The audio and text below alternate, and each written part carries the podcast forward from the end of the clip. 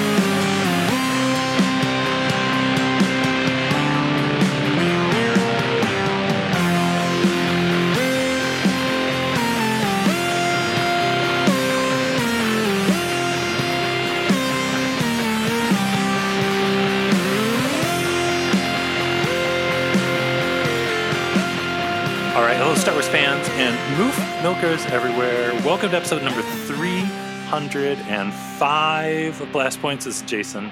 And this is Gabe. And boy, do we have a treat for you this week. If you've been listening to this show for a while, you know we're a little crazy about the George Lucas Super Live adventure. Yeah, we've been known to spend a little bit too much time thinking about it, talking about it, watching clips on YouTube, laying in bed at night being envious that Jason has the tour program somewhere, probably next to his bed. It's actually right next to me right now as I'm talking. Can, the pages, flipping through the pages. Oh, yeah, I hear them. Well, and if you're not familiar with the George Lucas Super Live Adventure, if you just started listening to the show, it is to, before you get listening further, it is a live show that toured through Japan that was a tribute to the films of George Lucas, except for THX 1138 at that time, where it was live performances of Indiana Jones, Willow, Tucker, American Graffiti, and Star Wars and it is absolutely phenomenal. It is one of the the most beautiful and bizarre things that's ever happened in Star Wars Lucasfilm history. It's almost been forgotten by time. There's a ton of merch out there. There's videos on YouTube. We are obsessed with it, and we got to talk to the incredible Lee Whitaker, who portrayed Luke Skywalker in the George Lucas Super Live Adventure. Yeah, just let that sink in a little bit. he is amazing. This what you're about to listen to is incredible. It blew our minds with information about Super Live Adventure that we never knew, and just hearing from someone who actually was there and was a Star Wars fan and was Luke Skywalker in what was it 1993? Yeah, yeah. Like the first Luke Skywalker after Mark Hamill. Maybe the o- technically kind of the only Luke Skywalker live action after Mark Hamill. Yeah, until what probably now with uh, Obi Wan Kenobi and the the kid playing little Luke. We are just so happy we got to talk to Lee Whitaker, and I don't know. I, should we just should we roll the interview? Should we have folks listen to us talking to Super Live Adventure Luke Skywalker? Yeah, I think let's just get into it. All right, here we go. Here we go, folks. Dreams do come true, don't they? As Anakin said.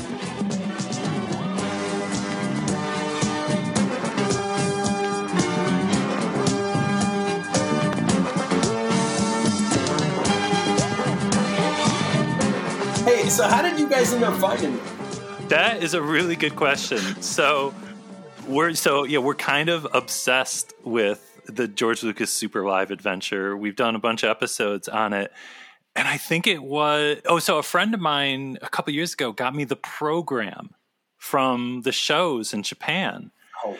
And we were just looking through it, just like obsessing over every page.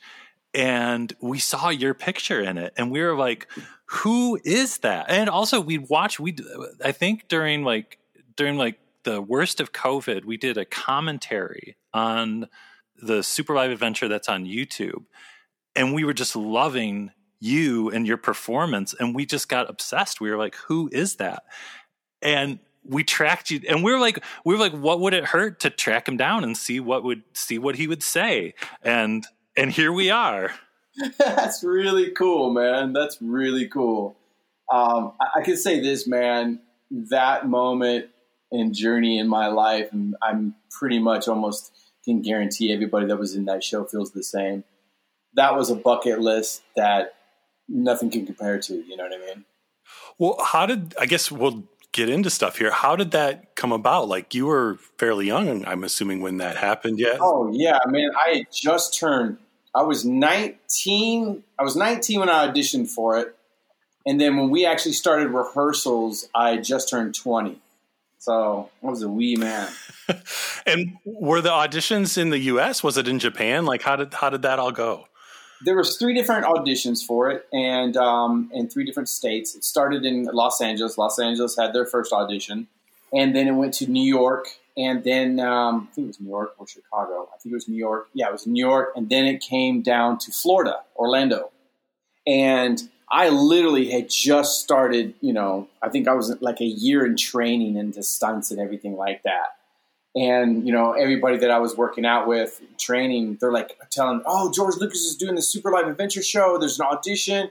It's this weekend. Um, you know you got to go. And so that's kind of how it happened it was a three day audition. There was over like 800 uh, I think it was over 800 people auditioning just in Florida for the show. And they were the same numbers in like LA it was like 1200 people and then New York was a big number as well. But a lot of you know so it was my first audition. I literally with pencil wrote my resume and had a polaroid. I mean dude. Wow. i was like i was a baby i had no idea you know what i mean it was the first thing i ever auditioned for and actually they had casted somebody else uh, in la as luke and so as months went by after the audition all my friends were getting calls and getting the get some, you know, we're getting the jobs and stuff like that. And I didn't hear anything. I, I don't think I heard anything for six months after my audition. And then I got a phone call and they offered me the job. I almost threw up on the phone because I was so nervous and I just couldn't believe what was happening. They're like, "Oh, so do you need some time to think about it?" I'm like, "No, I'm, I'm, I'm yes, I'm, yeah, I'm available, ready to go." when you were like auditioning stuff, how did they describe to you what the show was going to be, or what what what what would be needed of you? So here, here's how they they pitch it. Basically, it's um, this is the 20 year anniversary of George Lucas's films, and, and, Kenneth Feld was putting on the show in correlation with Lucas and Lucasfilm and, and all this stuff. So their pitch was, we're doing a show. We're going to do a live show. It's a three hour show that is a you know commemorating all his movies into one live show, like Willow, Indiana Jones, you know, Tucker, American Graffiti, Star Wars, blah blah blah, all in a live show. And it was the first live show in history. There was a twenty-five million dollar live show with lasers and animals and massive stage. And at the time, um, the only the only place or country that had arenas big enough that could hold the stage was in Japan at that time. And that's why we hit Japan first. So when you were auditioning at that point, they had they not decided on Japan yet? Like, did you not even know where it was going to be? No, it was Japan. So they, they were going to start. They were going to start the thing in Japan and see how it was going to go, and decide if they were going to continue it or discontinue it or whatever. So okay, so you get you say yes to the role. Like then what? Now you're you say you're you're 19. What was the next step after that? So the next stage was okay, um, rehearsals. rehearsals start in the new year. I think it was Jan um, or was it December? I don't even remember, man. It's so long ago. Um, but that was going to be in Charlotte, North Carolina. That's where rehearsals were going to take place for like six to eight weeks or whatever it was going to be. And um, and then from there there'll be a small break, and then everybody will then reconvene in Shin Yokohama, Japan, and then we'll start our tour of Japan, and then we do uh, multiple different countries and or excuse me, uh, states in Japan. And that was, I mean, that was my first job job. The first entertainment job was this show. You know what I mean?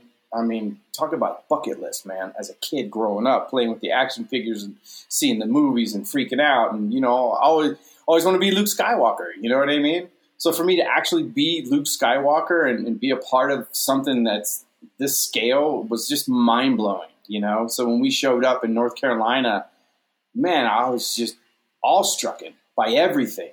You know what I mean? And they just had the best of everything. I couldn't believe we had real lasers in this show. You know what I mean? Like their laser guns really fired lasers. My lightsaber actually lit up, unlike they do in the film. You know? Yeah, that was actually something we wanted to ask about. Is the lightsabers seemed pretty high tech for the time because like they didn't really start you know filming the movies with like light up ones that you could actually do action with until the the recent films like what was that like as far as um, making that work? That was an incredible. I mean, when you see it, it's it's amazing, right? But it's it's fiber optic lasers, and so my sword was acrylic tube, and it was you know polished on the inside. So when you basically open the gate of the saber, you're allowing the, the fiber optic lasers to come through, and it just scatters light all through the, the acrylic tube um, and they had to use acrylic because we're banging this. Sh- Can I swear on this thing or no? It's, yeah, go ahead. Go ahead. We're having yeah. a party here. We're having fun. Yeah. Yeah, we, would bang the shit out of each other. So they wanted to make sure it wasn't some kind of material that was just going to break after one hit. You know what I mean? So that that's kind of how it lit up. However, the downside of this is there's a tether that's attached to your saber. And if you watch back now on the YouTube videos and you look really close, you can see the cable that's attached to the sabers. So when we were rehearsing, uh, B.H. Barry was our fight choreographer, amazing man. Um, and we would have ropes, like strings, uh, tied to our, our Kempo swords and stuff like that, and our sticks when we were practicing. So he would have to design the fight so that when we get into each move, as we came out of, we'd have to come out of it because otherwise the cable would get caught and twisted around you. So as you're fighting, twisting up in cable, you have to fight uh, unwind that same cable at the same time. It was it was crazy. It was so hard. Wow. Um, and then the lasers, we didn't. They didn't even light up during our rehearsals. So the whole time they just couldn't get it to work. It was you know they're breaking you know ground with this kind of technology and putting it in a live show. So the first time my saber ever lit up was in Japan in my first show. Like even the rehearsals in Japan, even our dress rehearsals, my saber never lit up. The first time it ever lit up was in front of a live audience with George Lucas sitting in the audience, man. ah, thank God it worked. you know, but Kevin Stillwell was my Darth Vader and you know, just an amazing, amazing human being, amazing performer. And we would practice so much that we got to the point during rehearsals we could close our eyes, slowly do the fight, and uh, the fight choreographer would say, "Okay, freeze, open your eyes," and we'd be exactly where we needed to be. I mean, it was just in our blood at that point. And then the first time, so we're gonna we had to do this promo, right? Um, this was during the rehearsals in, in Charlotte, North Carolina. It's towards the end of the rehearsals, and it's getting towards the end, so channel, whatever it was, local news came out to, you know, do a little promo shoot on it stuff like that. So I remember being escorted. I got into my costume and everything like that. And, you know, a handler came and got me uh, from my green room and was walking me down. And it was in a, a it was in an arena, um, the one in Charlotte, North Carolina, but the only, I think half the stage would fit in there. But anyways, we're walking down the corridor and then I'm not kidding you not, right from the left of me as I'm walking towards the stage, another handler had grabbed Vader and pulled him out. And this is the first time I saw him full costume. Like Darth Vader just walked out of a room and just came up next to me and we're walking together. We're being escorted together to the stage. And Kevin and I uh, made a pact with each other that when we were the characters, we, we never would speak to one another because I didn't want to hear his voice because it would it would just blow the I don't know what you say the mirage or the fantasy of, of being in the moment. You know what I mean? Because if you don't sound like James Earl Jones, you're not Darth Vader. You're going to ruin it. you know what I mean? So it was just surreal, the quiet eeriness of just walking down. I mean, I remember having goosebumps on my arms and walking to the, you know the stage and doing some cool promo stuff with them. It was really cool. It had to have just felt so surreal because literally you're you're like the first person to be Luke Skywalker since Mark Hamill. Yeah. Like in front of people, and yeah, like you're you're you're 19 years old. I don't know. That's just it's so insane to think about. so insane. Still to this day, I'm like, I kick myself. You know what I mean? It's honestly the one of the greatest highlights of my life.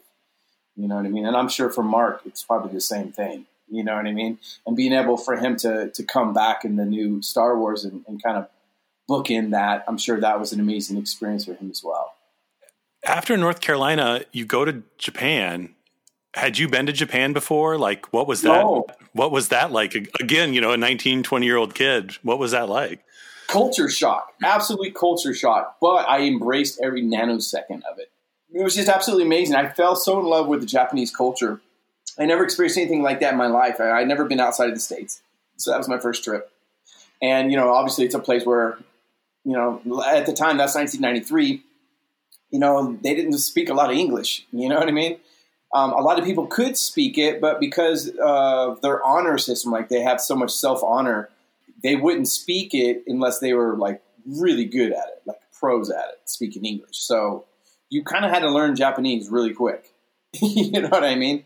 Um, which was cool. And they're such respectful people, man. And it's such a clean city. It was just, it was just absolutely amazing, man. And I've been back, I don't know, four, five, six times since then. And I just, I look forward to the next time I get to go back, you know? So with the show, was it like did all the cast? Did you guys all stay in the same hotel, or like? Yeah, yeah, we did. Man, there's so many crazy stories about that first hotel. Because we, you know, when we first got there, we had one show. We were for the first month, I think it was. We only had one show a day. Mind you, it's a three-hour show, um, which was great. And we our shows were at night, so it'd be like seven thirty at night is your show. You got to be there like an hour and a half or whatever before show. So you know, you do your show three hours, and then you got that night, and then all day the next day, you know, to do whatever and get into whatever kind of trouble you wanted to. And I'm not kidding you, man. They had, you know, how we have Coke machines here. Well, they got beer machines, and there's nobody out there checking your ID at a beer machine. You're putting in tokens, man, and you're getting out some really big pints. you know, so we had a lot of fun, and I remember so many times in that first hotel, you there could be some some shenanigans running around those hallways. I mean, all of a sudden, I remember one time. I mean, I'm not going to tell you how it happened, but uh, one of our little persons, uh, there's a you know the lobby of the hotel. There's a ding, and then all of a sudden the doors open, and uh, he's there in his birthday suit. Oh no! Yeah, they were crazy. was there someone from the show, kind of like you know a manager, or someone trying to like handle everyone, or was it just there were just too many people to keep track of? I mean, yeah, there, we had a stage manager at work, but you know, we don't have like a chaperone. We're all grown grown adults. We don't have a chaperone, you know, watching over us left and right at the hotel when all the shenanigans would happen. you know what I mean? But you know, and then I got into rollerblades. A bunch of us got into rollerblades, and you know, we would literally at the end of the show we'd go to the beer machine, get some backpacks, buy some pints, start drinking and rollerblading all through the city. Man, we just saw the whole city skating. It was amazing.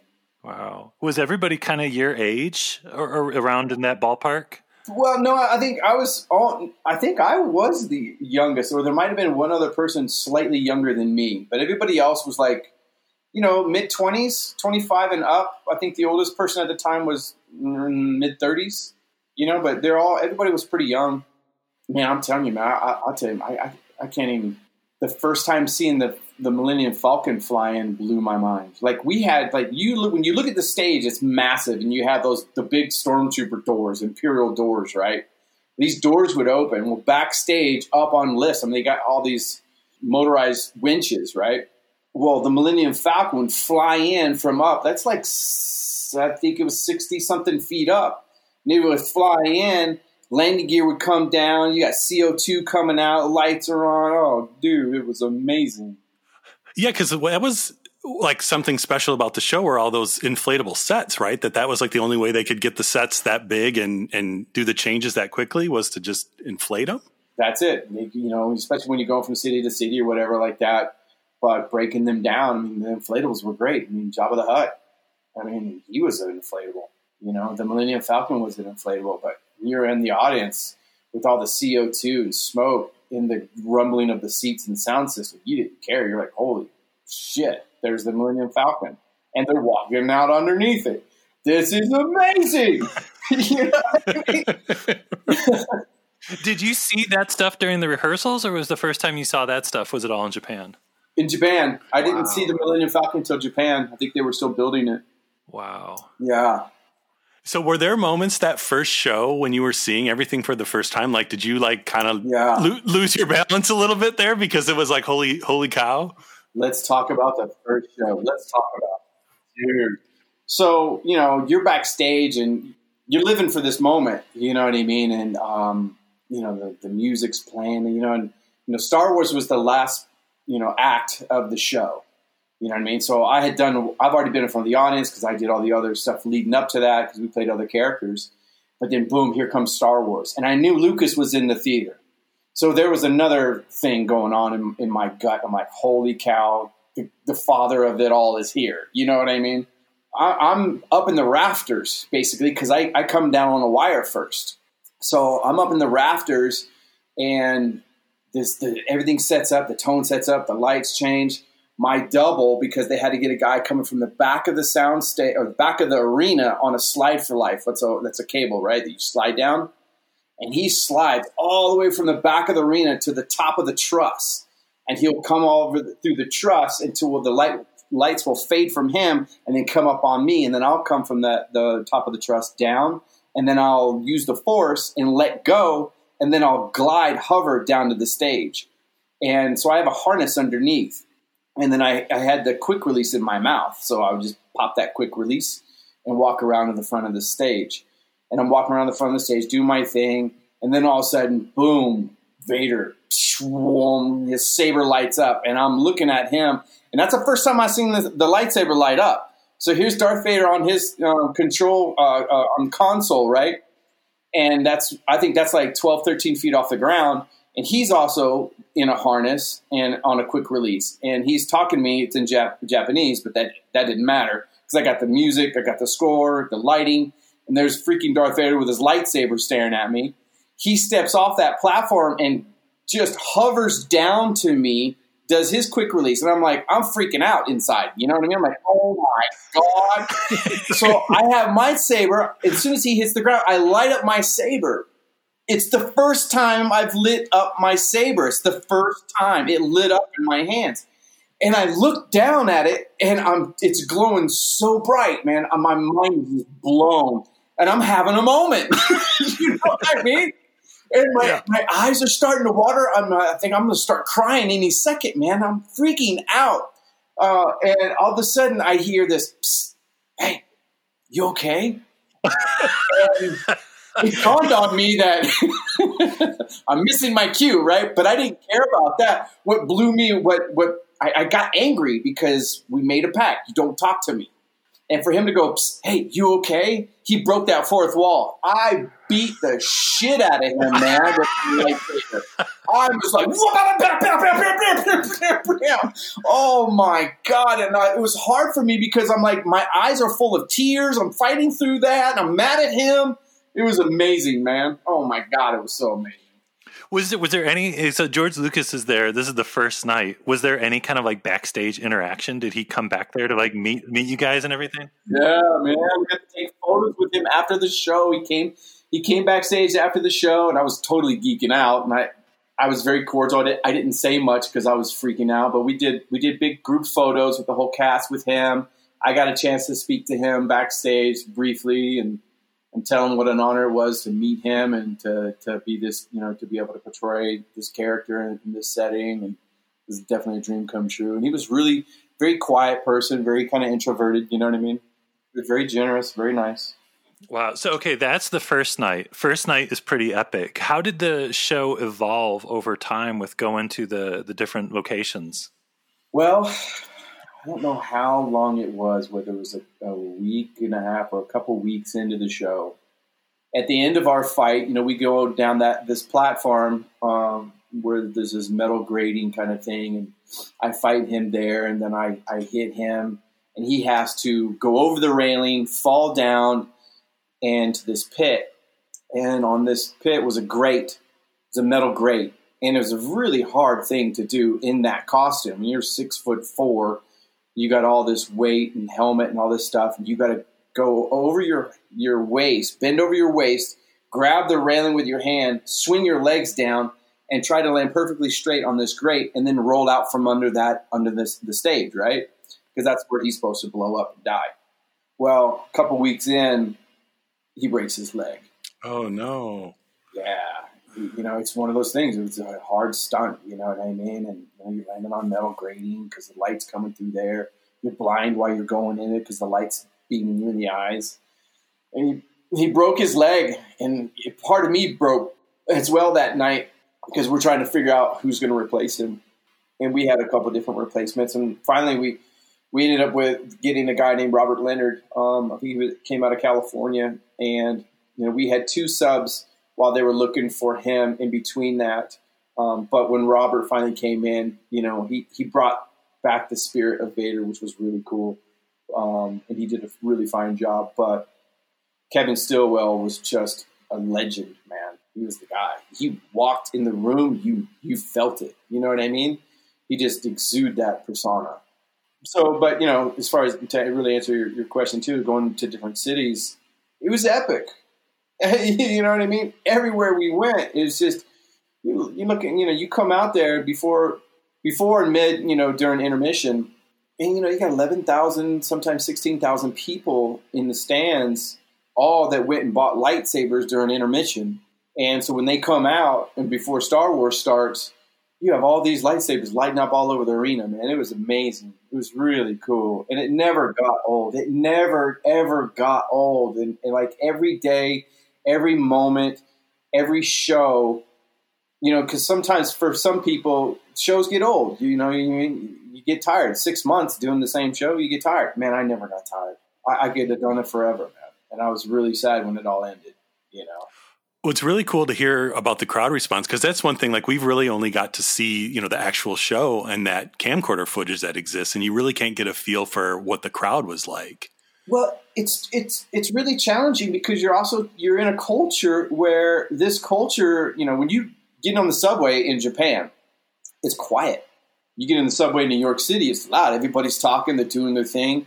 Japan is different. You know, you're talking about a very uh, quiet culture for the most part. So they're they're they're not outwardly expressive people for the most part, at least in 1993. So, you know, it was tough for us in the beginning because they didn't even know when they were they could clap. They didn't know if they're allowed to clap or that they should clap. Certain things like that. So as a performer, you know, it can, can get kind of tough.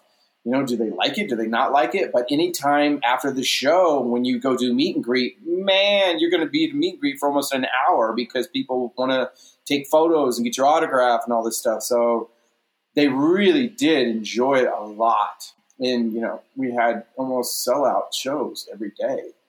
But it wasn't like you hear massive cheering and screams and stuff like that. Like if you were to do that show here oh man people go crazy. You know what i mean? Vocally.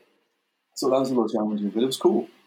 When you were getting ready uh, did you ever like uh, did you study like the films? Did you study like mark hamill like return the jedi and stuff or anything Are you kidding me man? I mean dude like you guys, right? You know how you guys are Star Wars fans, right? Yeah. I'm the same as you, man. There's no difference between me and you.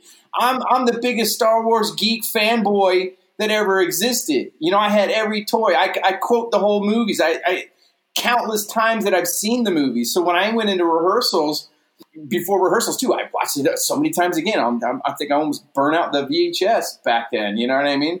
And of course, you know, we got there. You know, they had us all watch all the films as well. Obviously, there was just three at the time.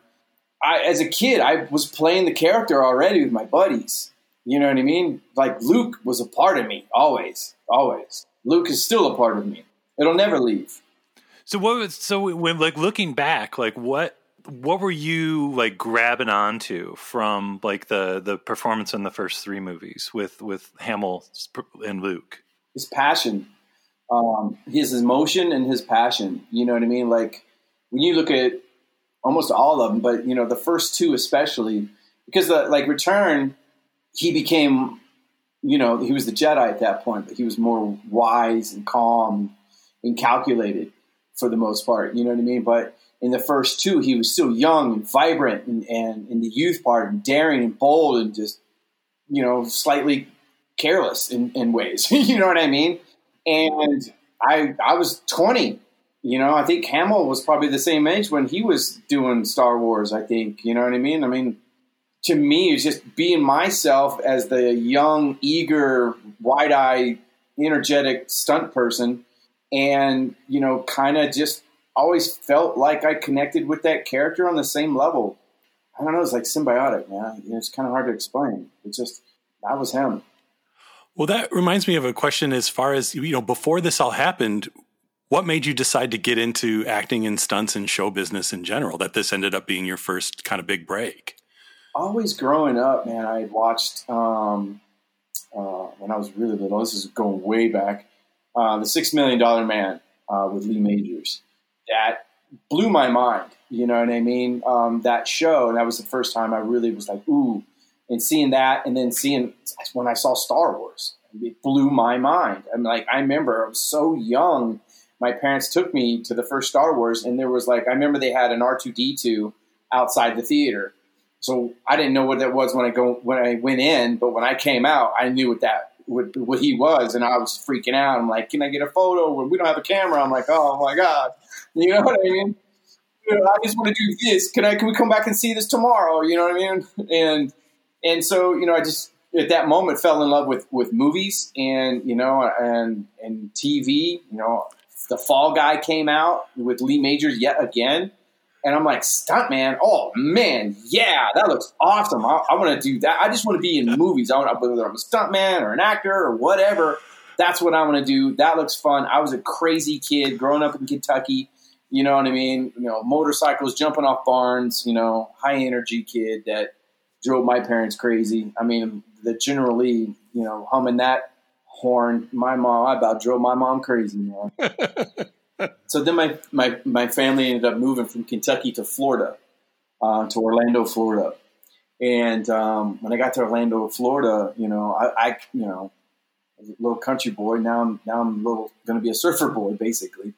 You know, you'd always see these commercials on the TV for uh, Universal Studios Florida, and I, I, kept seeing all these commercials, and I was like, "Oh, there's Wild West Stunt Show and all this stuff." I'm like, "Oh man, stunt show. Wow, what stunt show? I could do stunts. I'm crazy. I'm active. I'm, you know what I mean? I'm athletic. I, I could do that. And so finally, I got a job at Universal Studios, you know, in the Merc section. But I'd always like go over there and watch the stunt show. Mind you, this only lasted for like three months, I guess, um, three to six months. And then I remember one of these, they were shooting some TV show one night there, and I went up and I was like, hey, this is the stunt coordinator on the on the set, and we're at Universal Studios, uh, Florida. And I go, hi, my name is Lee Whitaker. He's like, hey, I'm Glenn Wilder. And it's nice to meet you. And he's like, nice to meet you too, sir. I want to be a stuntman. He goes, great. Show up at my house Saturday morning, twelve thirty. I'm like, what? what? Oh, okay. Well, what's your phone number, sir? He gave me his number. I couldn't, dude. That doesn't happen. It just doesn't happen, man. You know what I mean? It wouldn't even happen today. I would not give a kid, yeah, show up at my house, kid. I'll train you. You know what I mean? Kind of thing. And this is Glenn Wilder. He was such a big Hollywood uh, icon, stunt coordinator, stunt man.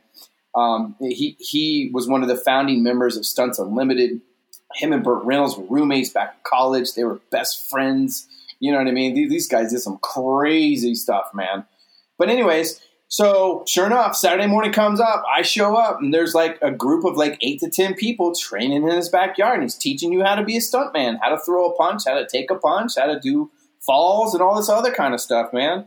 And so I continued that for like another six to eight months, I guess, and then that's when all of a sudden, you know, hey, did you guys hear? There's going to be an audition for the George Lucas uh, live show uh, this weekend. That's kind of how that all kind of happened. I'm like, oh, I'm definitely going to go to that. I barely knew how to sword fight. Like this guy had like taught me how to fence, so I knew how to fence, right, and with foils and, and stuff like that from Glenn. He taught me in his backyard, and then another stunt guy. We we you know we try to do some fake katana stuff. You know what I mean? Not really knowing what we're doing. I was like, yeah, I got to try this. I just got to go for it, man. And um, I, I, I showed up, auditioned just like everybody else.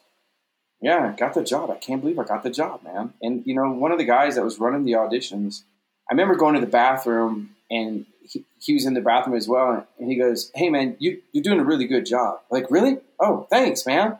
And he's like, "Yeah, you you know, your energy and personality is something we haven't seen in a long time. Keep being yourself, man." Like, oh, oh, okay. And I just I, I don't know how to be anything but myself, but um, I just stayed true to that for the next three days of the auditions, and six months later, I got a call, man. So if we're back at Super Live, it's when did you guys find out it was ending? Like, was that something abrupt, or did you know ahead of time that they decided not to go outside of Japan? So no, we knew that the the tour had a deadline, right? So we knew that. We knew that the show was going to come to an end in Japan, but we didn't know the life after Japan. And so, you know, we kept thinking, okay, we'll probably take a hiatus or something like that. And when they try to figure out what they're going to do next, and they just decided not to continue it.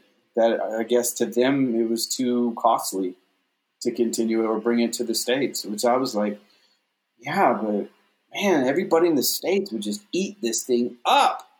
You know what I mean? I'm just bummed that they never did. I mean, you look at now. Now they have the Spider-Man touring shows and other kind of touring shows. Man, they should have done that.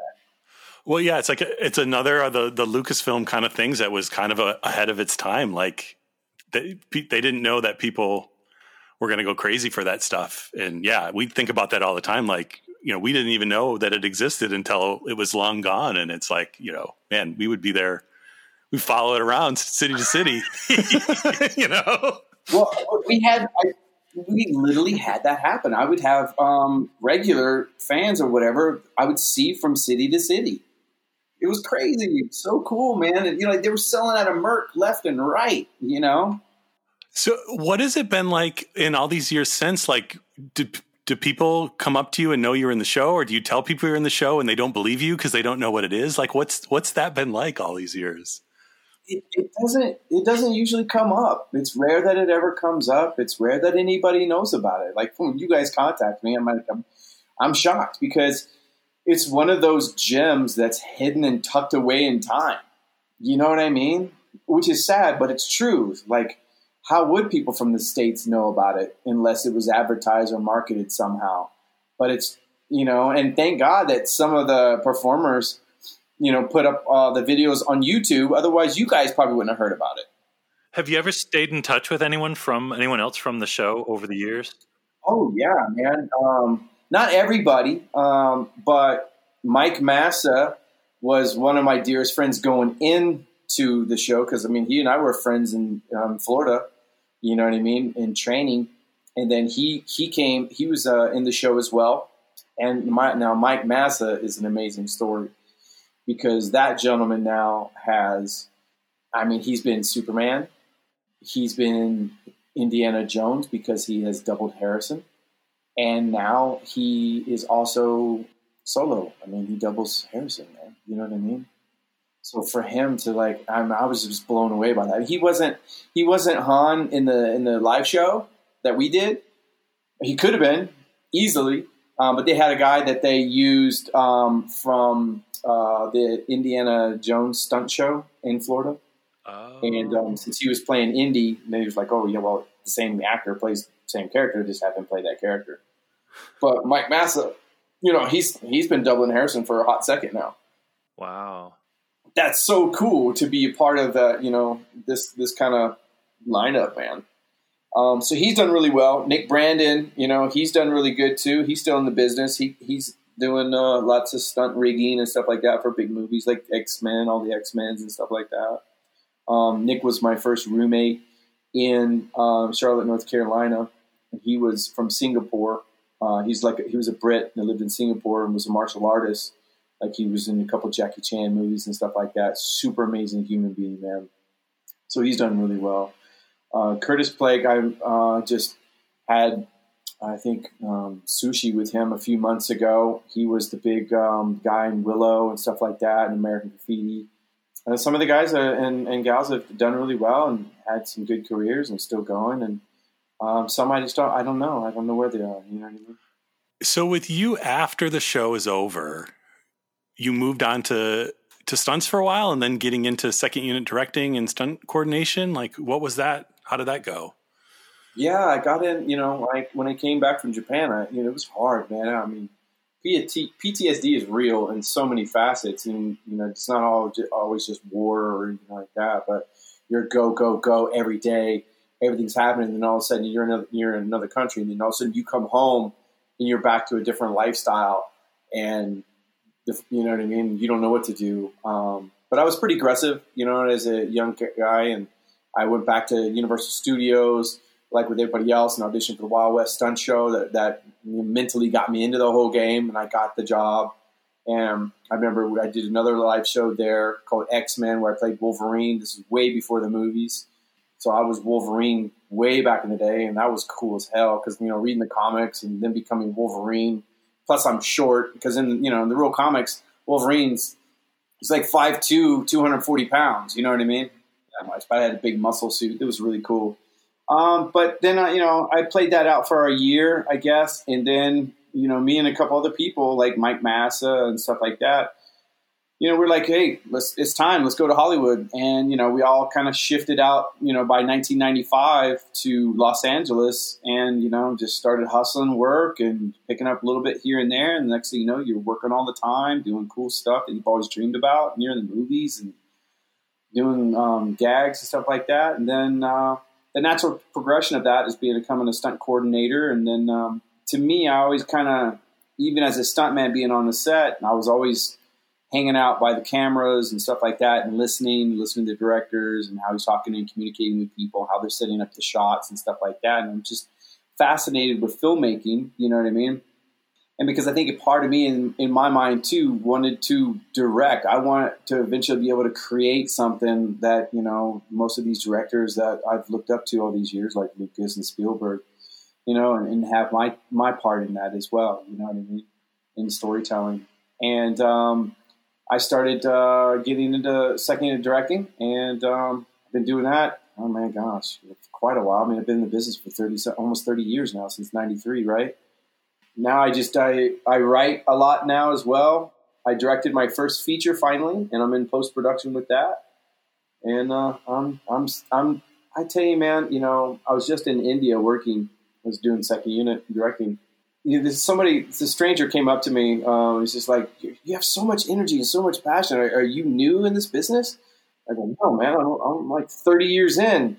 And I, I, I tell this to everybody I talk to. I'm just as excited and passionate today as I was back when I put on my first boots for Luke. You know what I mean? It hasn't dulled. I mean, yeah, you go through ups and downs, and it's a brutal business, man. There's a lot of rejection, a lot of waiting, but I just love it so much, man. You know what I mean? To, to be able to create, to become something different, to create something different all the time and have it out there is just it's just such a cool feeling, man. It's an addiction, addicting drug, that's for sure. Yeah, there's definitely some truth to if you're doing what you love that you can. It doesn't feel like a job, and that you know you can you can do it forever. You know, and I think that's why a lot of times you know you know a lot of people do. You know what I mean? As long as you you know health wise can continue to do what you love, that that's all that matters. Um, obviously, you can't, you know, I mean, you can still do stunts when you're older, but, you know, I don't want to do a car hit anymore. I don't want to go downstairs anymore. you know what I mean? Hire the young kid for that. Well, it's so cool that it, it all started with this chance encounter with Star Wars and the George Lucas Super Live adventure, and you being Luke Skywalker. It's it's a very it's a very Luke Skywalker kind of story. It's really awesome. It re- it really is awesome. I, I feel so incredibly blessed, man. I, I'm I know that I must be one of the luckiest guys in the world, besides Mark Hamill, to be able to get that opportunity. You know, obviously Mark Hamill is the luckiest dude. You know what I mean? But for me too, is like even being able to be in the same room as the thought of the world of Star Wars. You know what I mean? It was such a blessing, man. And I never took it for granted. I still don't take it for granted. I still know that I was incredibly lucky. I think, you know, I still look at Lucas and I, I still think about him and Spielberg. And I now wonder, I'm like, those guys were young in their careers when they were directing and coming up with that stuff. And a lot of it was from the hip. And I was just I'm still in awe that they they could create like that, and I hope that one day um, I can start to create stuff that's so fantastical of an escape for our lives from our lives, and then also have mentors inside that to have a message built into the films that you, you change people's lives forever. Like Yoda, I mean, he's changed us forever. You know, there's no going back.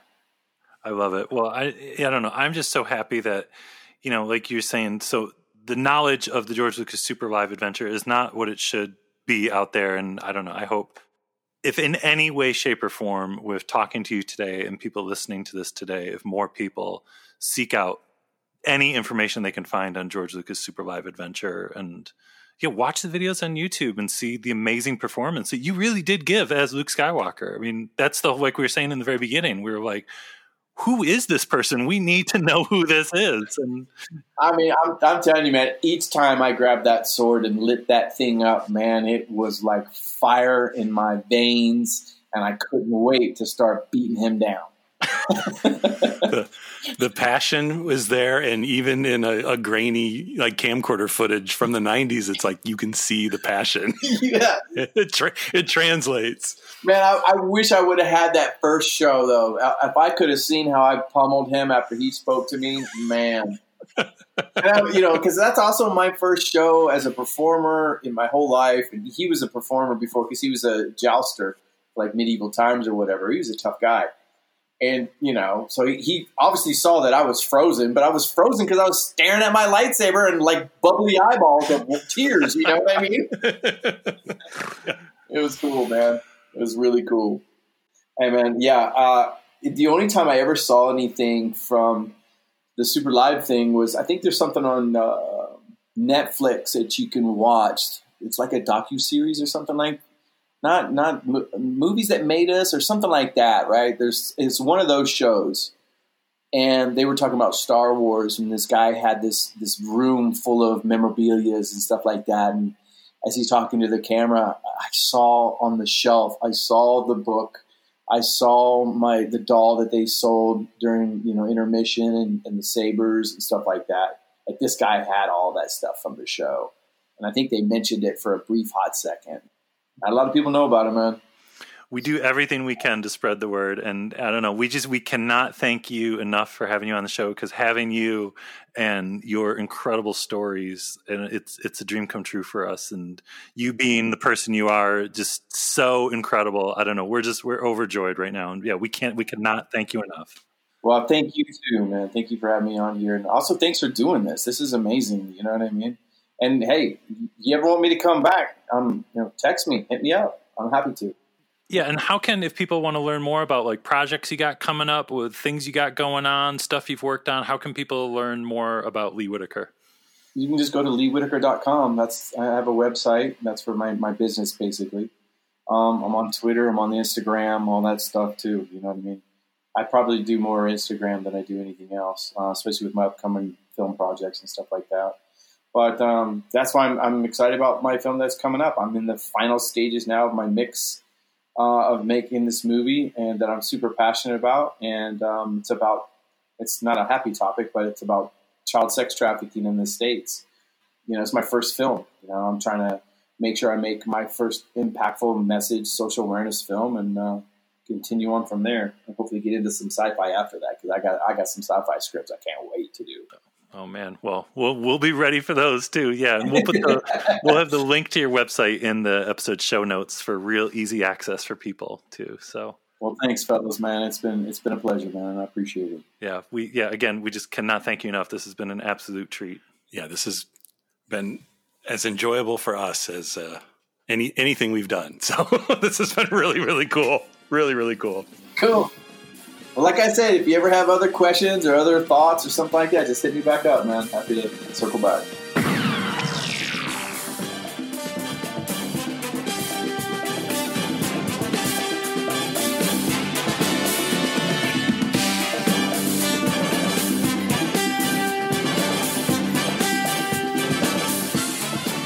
Wow, that was so amazing. And the fact that uh, Lee is just such a cool guy, even if he wasn't Luke Skywalker, just makes it even better.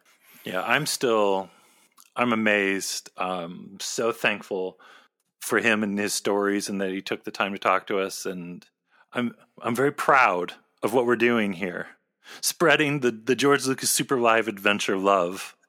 Props to Lee Whitaker too. Seriously, like what a super friendly, incredible person. I don't know. I, f- I feel like we're on the right course here. 305 episodes in, we're we're doing we're doing the right thing. Maybe. well, yeah. We hope you enjoyed that as much as we did. And again, Lee Whitaker, thank you so much.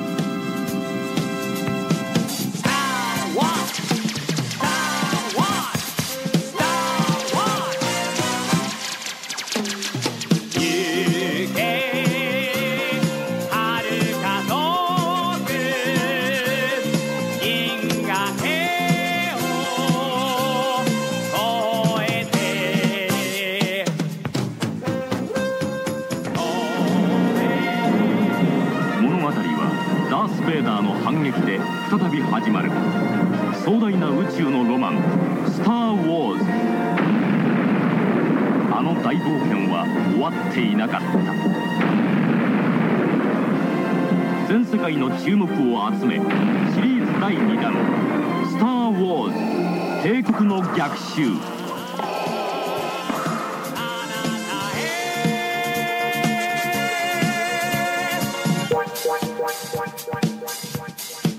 スター・ウォーズの R2D2 のこのこ R2D2 スター・ウォーズののこのこ R2D2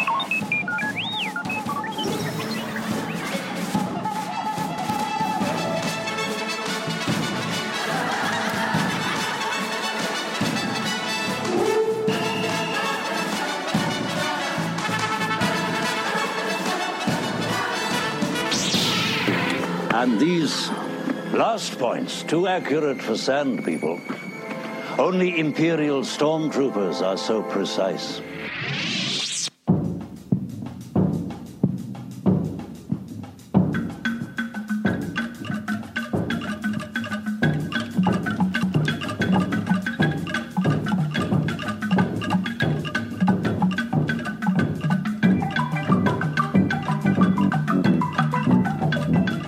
Listening, you probably know the story with Apple Podcasts and the reviews on there.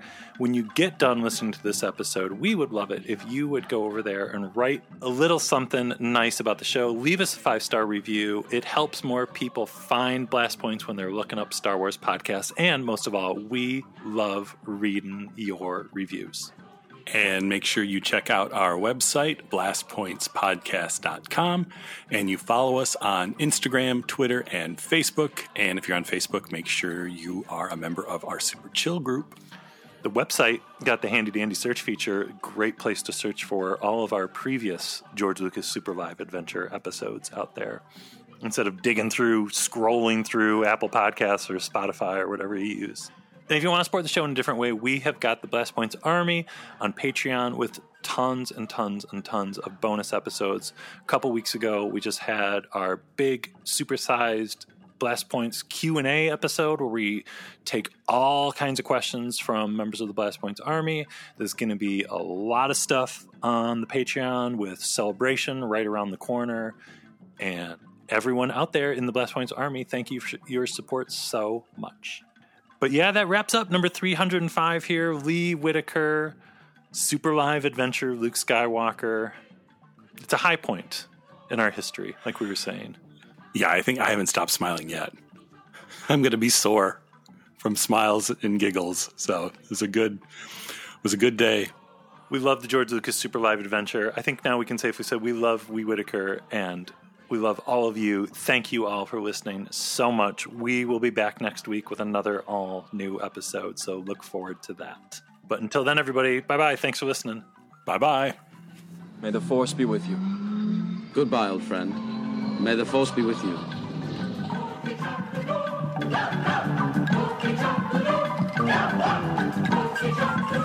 It's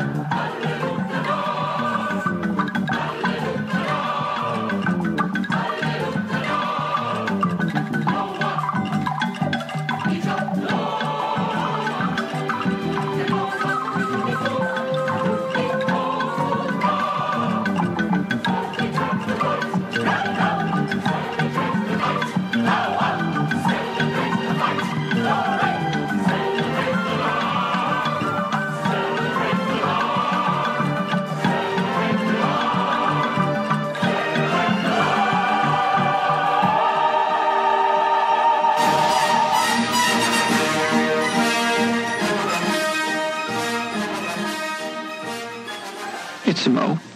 Something new. That's perfect. May the force be with all of you.